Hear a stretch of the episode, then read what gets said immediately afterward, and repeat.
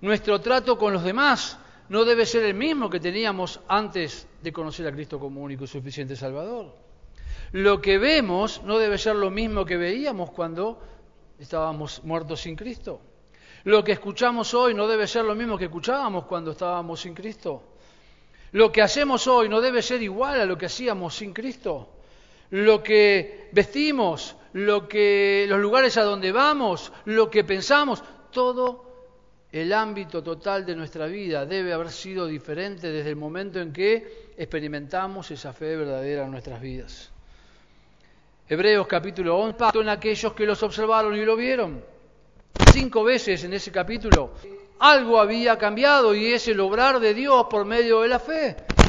Y nuestras vidas ya no deberían ser iguales desde la intervención de Dios cuando creímos en Cristo como único y suficiente Salvador. Entonces, el experimentar una fe verdadera tiene que haber producido un cambio en tus creencias. Y aquí viene el primer desafío de este principio. Que podamos tener y vivir una fe verdadera, una vida cristiana sin hipocresía. Que no sea Marcelo de una manera en la iglesia, cuando está con los hermanos y nos vemos todos los domingos, hermano, ¿cómo estás? Que Dios te bendiga, qué bueno, bendiciones, gloria a Dios, alabado sea el Señor, amén, amén.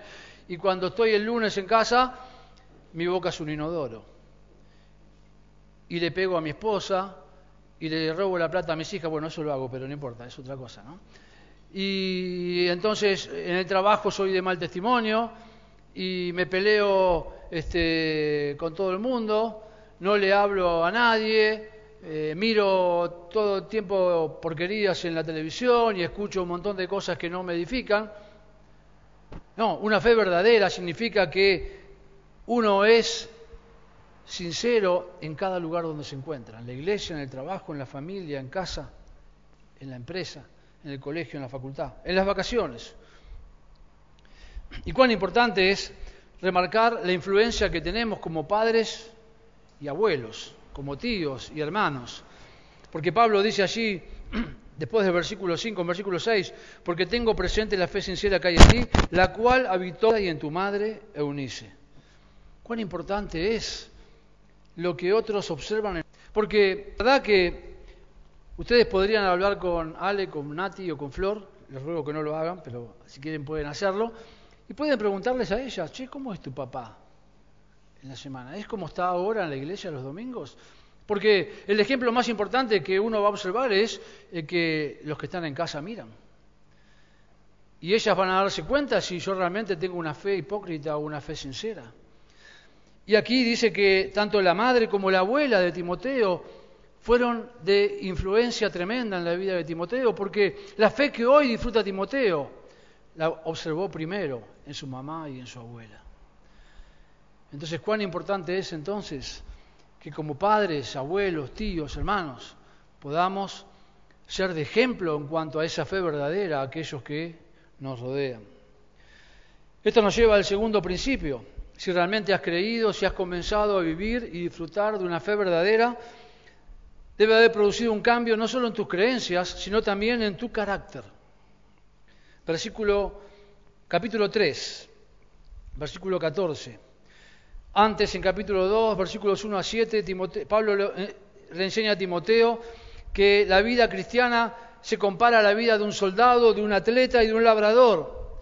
Es necesario cumplir con ciertos requisitos. Léelo en casa, ese pasaje es hermoso. No me quiero meter allí porque será un tema para predicar en el campamento. Pero sí, en capítulo 3, Pablo nos da una pista importante de cómo se logra hacer que experimentar la fe verdadera cambie nuestro carácter y afecte nuestra conducta.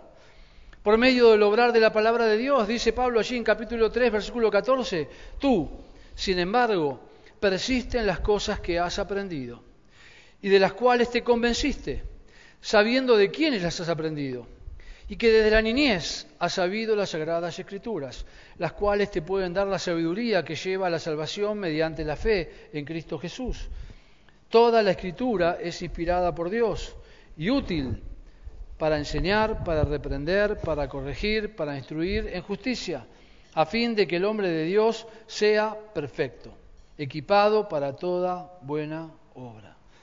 ¿Cuál es el propósito del obrar de la palabra de Dios en la vida de un hijo de Dios? Equiparlo.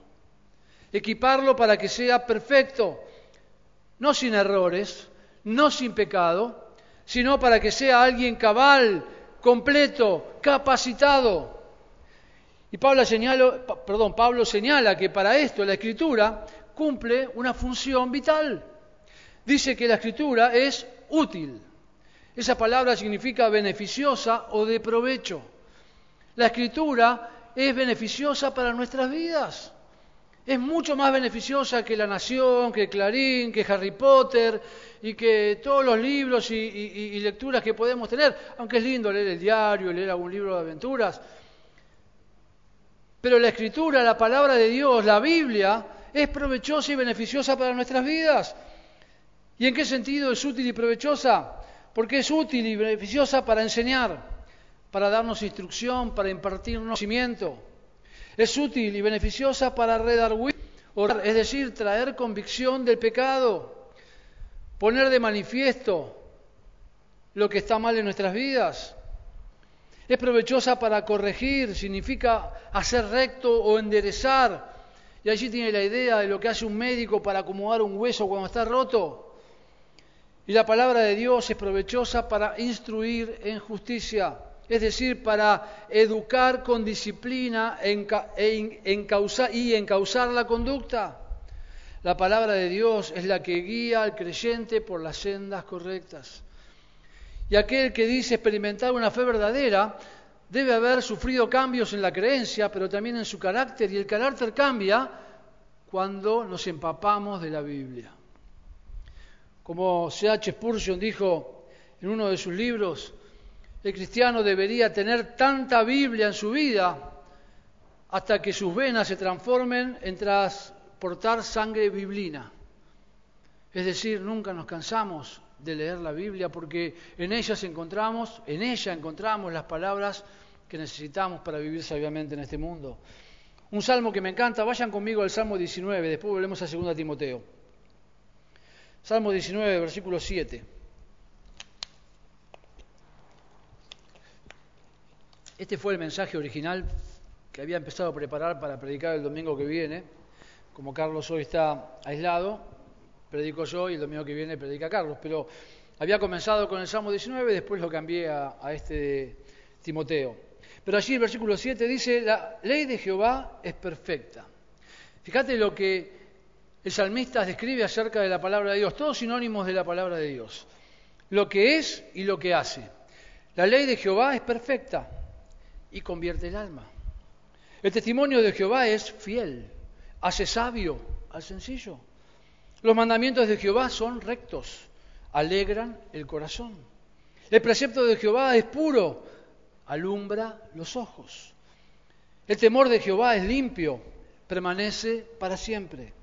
Los juicios de Jehová son verdad, todos justos.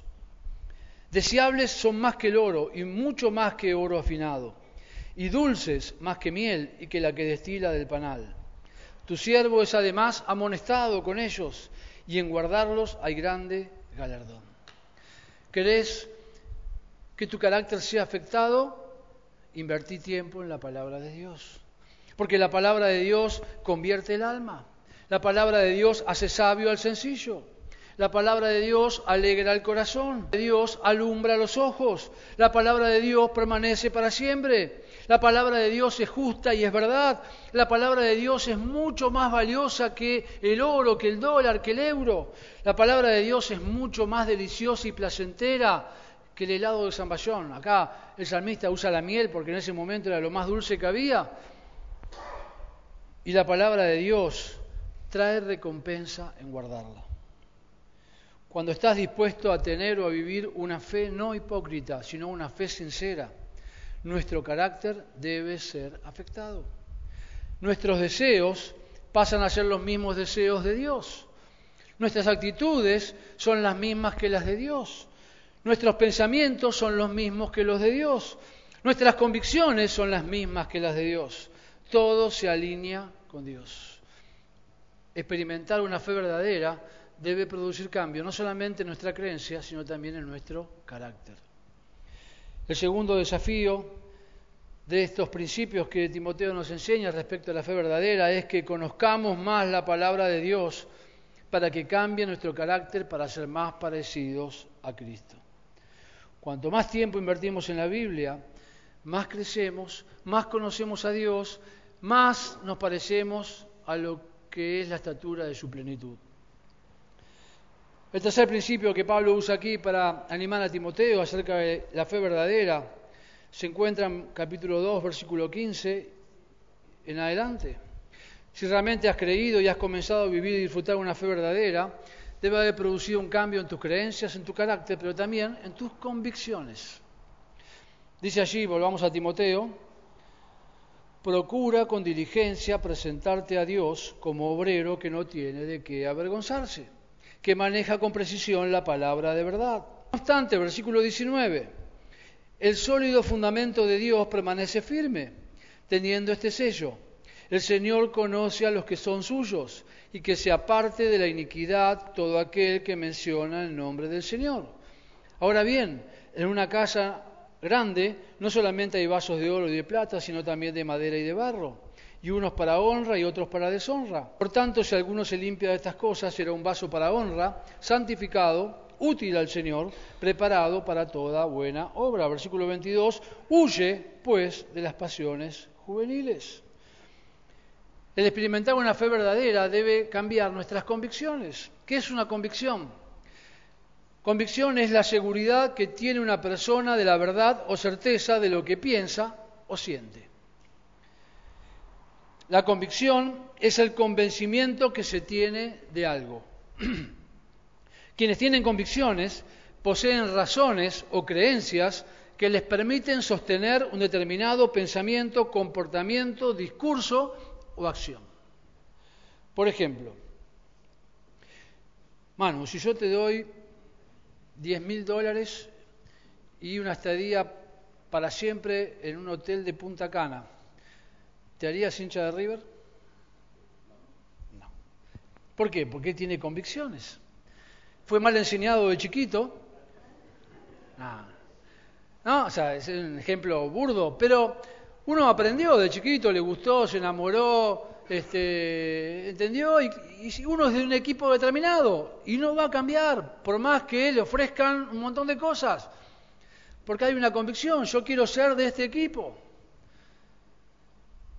Y llevándolo a un plano mucho más amplio y más importante, cuando comenzamos a experimentar la fe verdadera y produce cambios en nuestra creencia y produce cambios en nuestro carácter, eso debe ir transformando la manera en que nos comportamos y formando convicciones, es decir, creencias fuertes que vienen de los, de los principios de la palabra de Dios.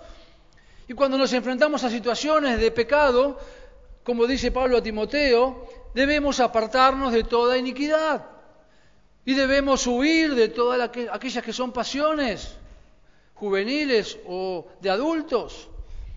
Apartarse significa abandonar o alejarse o renunciar. E iniquidad significa pecado, injusticia o transgresión. Y la palabra huir creo que no hace falta este, explicarla, ¿no? Huir es salir corriendo.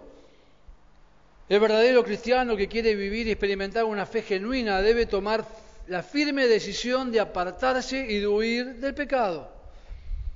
Es triste ver cómo muchos cristianos creen manejar el tema del pecado un gran hombre de Dios como David creyó que podía manejar el pecado. No solamente su vida, sino también la de su familia, la de sus hijos. Y sufriendo las consecuencias de no haber huido del pecado. Salomón pensó que podía manejar el pecado y que podía tomar la enseñanza de la ley diciendo, bueno, puedo tener más de una mujer que no sea del pueblo de Dios. Y entonces él tuvo la idea de tener 700 mujeres y 300 concubinas. Mil mujeres, paganas. Y triste ver el capítulo 11 de Primera Reyes cuando dice allí, y las mujeres desviaron su corazón. Es triste ver cómo Sansón elegido por Dios para liberar al pueblo de Israel. Pensó que podía manejar el pecado teniendo el capricho de casarse o de buscar matrimonio con una mujer que no era de Israel. Y terminó, aunque su fuerza no venía del pelo, es un error creer eso, su fuerza venía del Espíritu de Dios que moraba en él, pero terminó pelado, sin los ojos, preso y siendo la burla, la burla de sus enemigos. Y podríamos seguir la lista de hombres y mujeres que creyeron que podían manejar el pecado. Y si vos y yo pensamos que somos tan inteligentes para poder manejar el pecado, quiero decirte, comenzaste el proceso de la caída. Porque la Biblia no nos enseña nunca que debemos manejar el pecado. La Biblia nos enseña que debemos huir del pecado, que debemos apartarnos, que debemos despojarnos del viejo hombre y vestirnos del nuevo creado según Dios en su justicia y verdad. Hoy en día somos bombardeados por todos lados con inmoralidad. Agarrás el celular y, abrís una página de cualquier cosa y te aparece la información. Aunque vos no hayas entrado a ninguna página, abrís el diario y empezás a leer un montón de cosas y te aparecen propagandas de un montón de cosas que ni siquiera es bueno mirarlas. Estás mirando la televisión y ya creo que no hay ningún programa o ninguna comedia o ninguna novela en donde no hay un homosexual. Ya en todos lados está eso metido.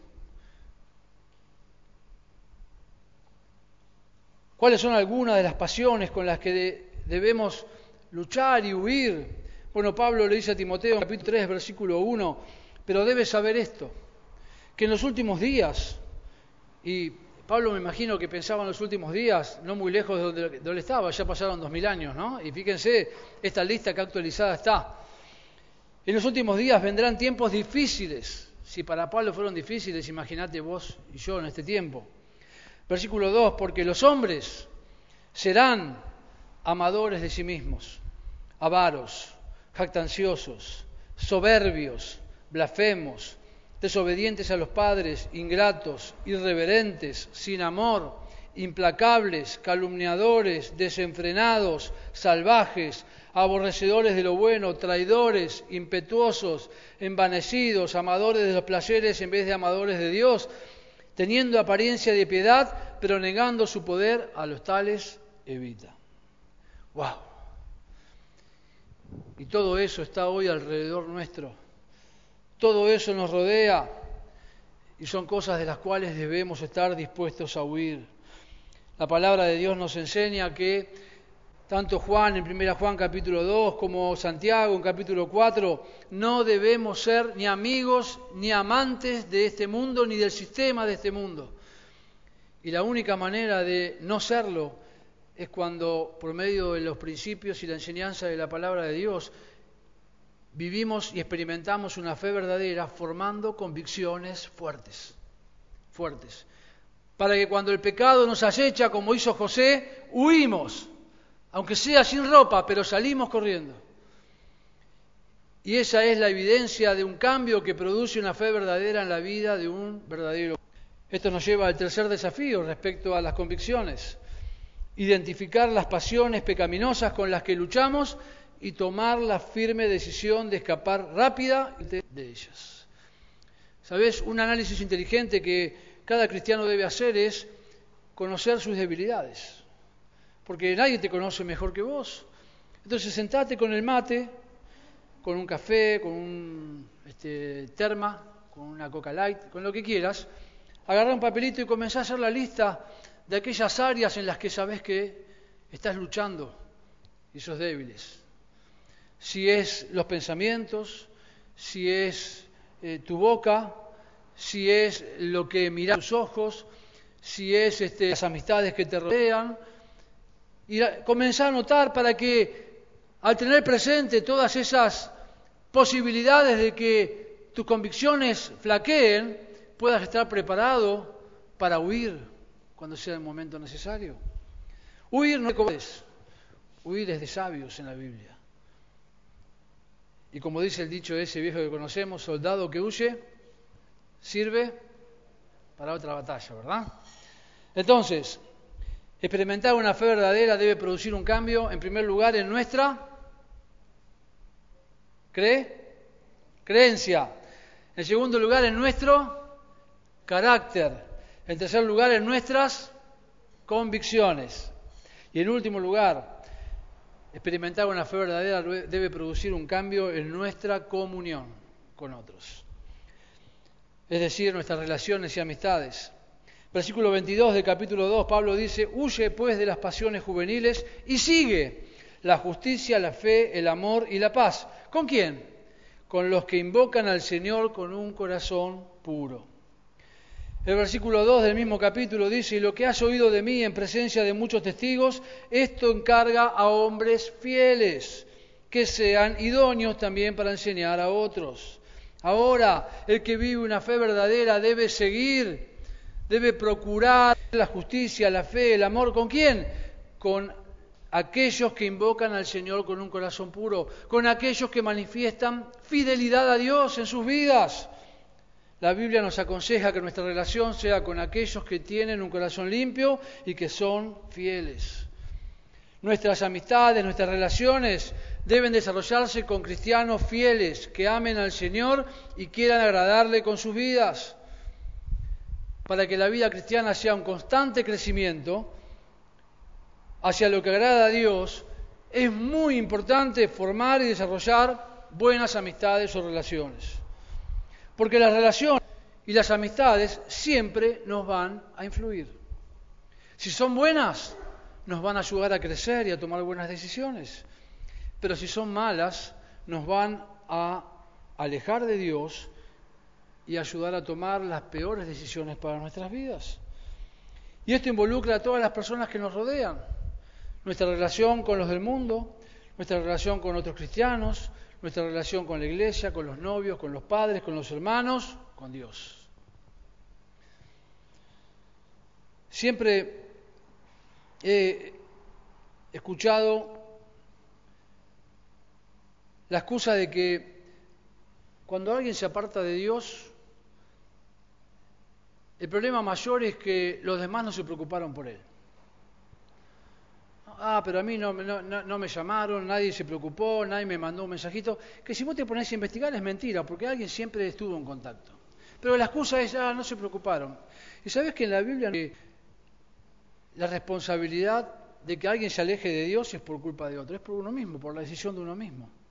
Por supuesto que si yo me relaciono con personas que aman al Señor, y que buscan, como dice aquí Pablo a Timoteo, que buscan la justicia, el amor y la paz, seguramente esa influencia me va a ayudar a que yo siga creciendo y no me aleje del Señor.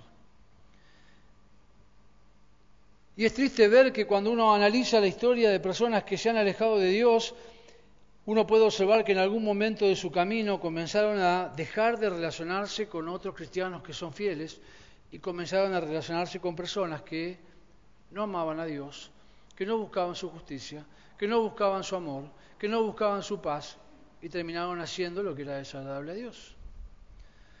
Las relaciones que tengamos entre amigos, hermanos y familia. ¿Por qué? Porque si estoy bien con el Señor, puedo ser de buena influencia para otro.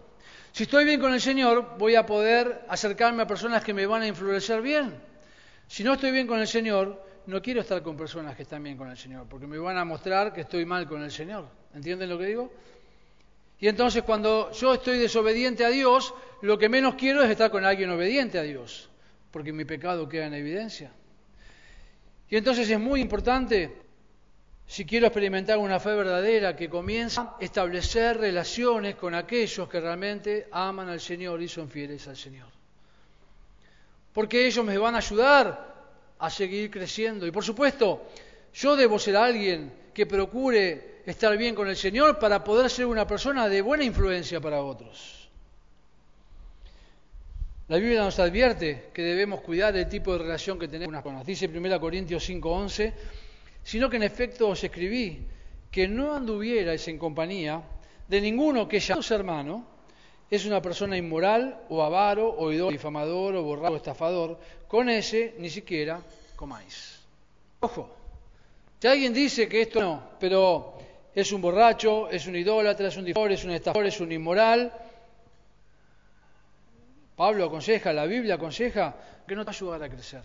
Orá por él, animalo, exhortalo, pero compartí tiempo con aquellos que son fieles y aman al Señor porque te van a ayudar a crecer. Segunda Tesalonicenses capítulo 3, versículo 6. Ahora bien, hermanos, os mandamos en el nombre de nuestro Señor Jesucristo que os apartéis de todo hermano que ande desordenadamente y no según la doctrina que recibiste de nosotros. Si hay un hermano que anda desordenadamente, y podríamos, ese abanico es muy amplio, pero que no anda conforme en obediencia a la palabra de Dios, dice entonces que debemos no compartir con él nada. Sí debemos exhortarlo, sí debemos animarlo a que vuelva a estar bien con el Señor, pero debemos buscar establecer relaciones con aquellos que nos van a ayudar a crecer, que son fieles. Si tenés una fe verdadera, tu comunión con los demás debe cambiar. Las relaciones y las amistades nos ayudan a crecer o a alejarnos de ellos y es tu elección con quién vas a relacionarte. El cuarto y último desafío es elegir bien a las personas con las que vamos a relacionarnos y formar una amistad fuerte y de buena influencia. Y crecer a tal punto que podamos ser nosotros un amigo, amiga, padre, madre, hermano, hermana, que ayude a otros a crecer por ser una buena influencia. Como conclusión, Vivir o experimentar una fe verdadera debe producir cambios en nuestra creencia, una fe sincera. Debe producir cambios en nuestro carácter para que eso se manifieste en una buena conducta. Debe producir cambios en nuestras convicciones para que podamos vivir vidas en santidad. Debe producir cambios en nuestra demás para ser nosotros en primer lugar de influencia y también poder tener relaciones que nos influencien para seguir creciendo y amando más al Señor.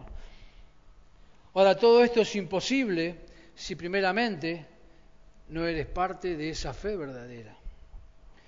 Pablo le dijo a Timoteo allí en capítulo 1, versículo 9, por tanto, perdón, versículo 8, no te avergüences del testimonio de nuestro Señor ni de mí, prisionero suyo, sino participa conmigo en las aflicciones por el Evangelio según el poder de Dios ¿Quién, versículo 9, nos ha salvado y nos ha llamado con un llamamiento santo, no según nuestras obras, sino según su propósito y según la gracia que nos fue dada en Cristo Jesús desde la eternidad, y que ahora ha sido manifestada por la aparición de nuestro Salvador, Cristo Jesús, quien abolió la muerte y sacó a la luz la vida y la inmortalidad por medio del Evangelio. Solo Cristo puede darnos vida nueva. Solo Cristo puede hacernos participar de esta verdadera fe. Y todo el mensaje maravilloso que nos enseña y que nos cuenta que Dios, viendo a vos y a mí como pecadores, muertos, condenados espiritualmente y separados de Dios por la eternidad, nos amó tanto que decidió enviar a su Hijo, a Jesucristo, a este mundo. Siendo Dios, tomó forma de hombre y vivió sin pecado, con el propósito de llegar hasta la cruz, donde su Padre cargó sobre su cuerpo el pecado que vos y yo debíamos pagar. Cruz, Jesús pagó deuda que te condenaba a vos y a mí. Y Él murió en la cruz y fue sepultado. Y si ahí terminara el mensaje del Evangelio, sería un mensaje inconcluso. Pero ese mensaje culmina con la maravillosa noticia de que al tercer día Jesús resucitó. ¿Y sabés por qué noticia? Si Jesús no hubiera resucitado, nunca nos pudiera haber dado una fe verdadera y viva. Y el único que dejó la tumba vacía, el único que, que puede dar vida nueva y verdadera es Jesucristo porque resucitó. Y uno puede comenzar a experimentar esa fe verdadera cuando está dispuesto a reconocer delante de Dios que es un pecador. Y que ese pecado lo condena y separa de Dios, pero está dispuesto a creer, a poner su fe en lo que Cristo ya hizo en la cruz por él. Y la Biblia dice que si alguno está dispuesto a creer, esa fe produce salvación. No el venir a la iglesia, no el orar, no el ser una buena persona, no el hacer buenas obras, sino solamente el reconocer que uno es pecador y que necesita de Cristo como único y suficiente Salvador. Y el creer en Él nos trae como resultado el recibir el regalo precioso de Dios, que es la vida eterna. Y si aún no has recibido a Cristo como único y suficiente Salvador, quizás esta mañana es la oportunidad que Dios te da para hacerlo, para poner tu fe en Él y para que sea el comienzo de experimentar esa fe verdadera. Para que entonces sí, con Cristo como Salvador de tu vida, comience el cambio de tu creencia.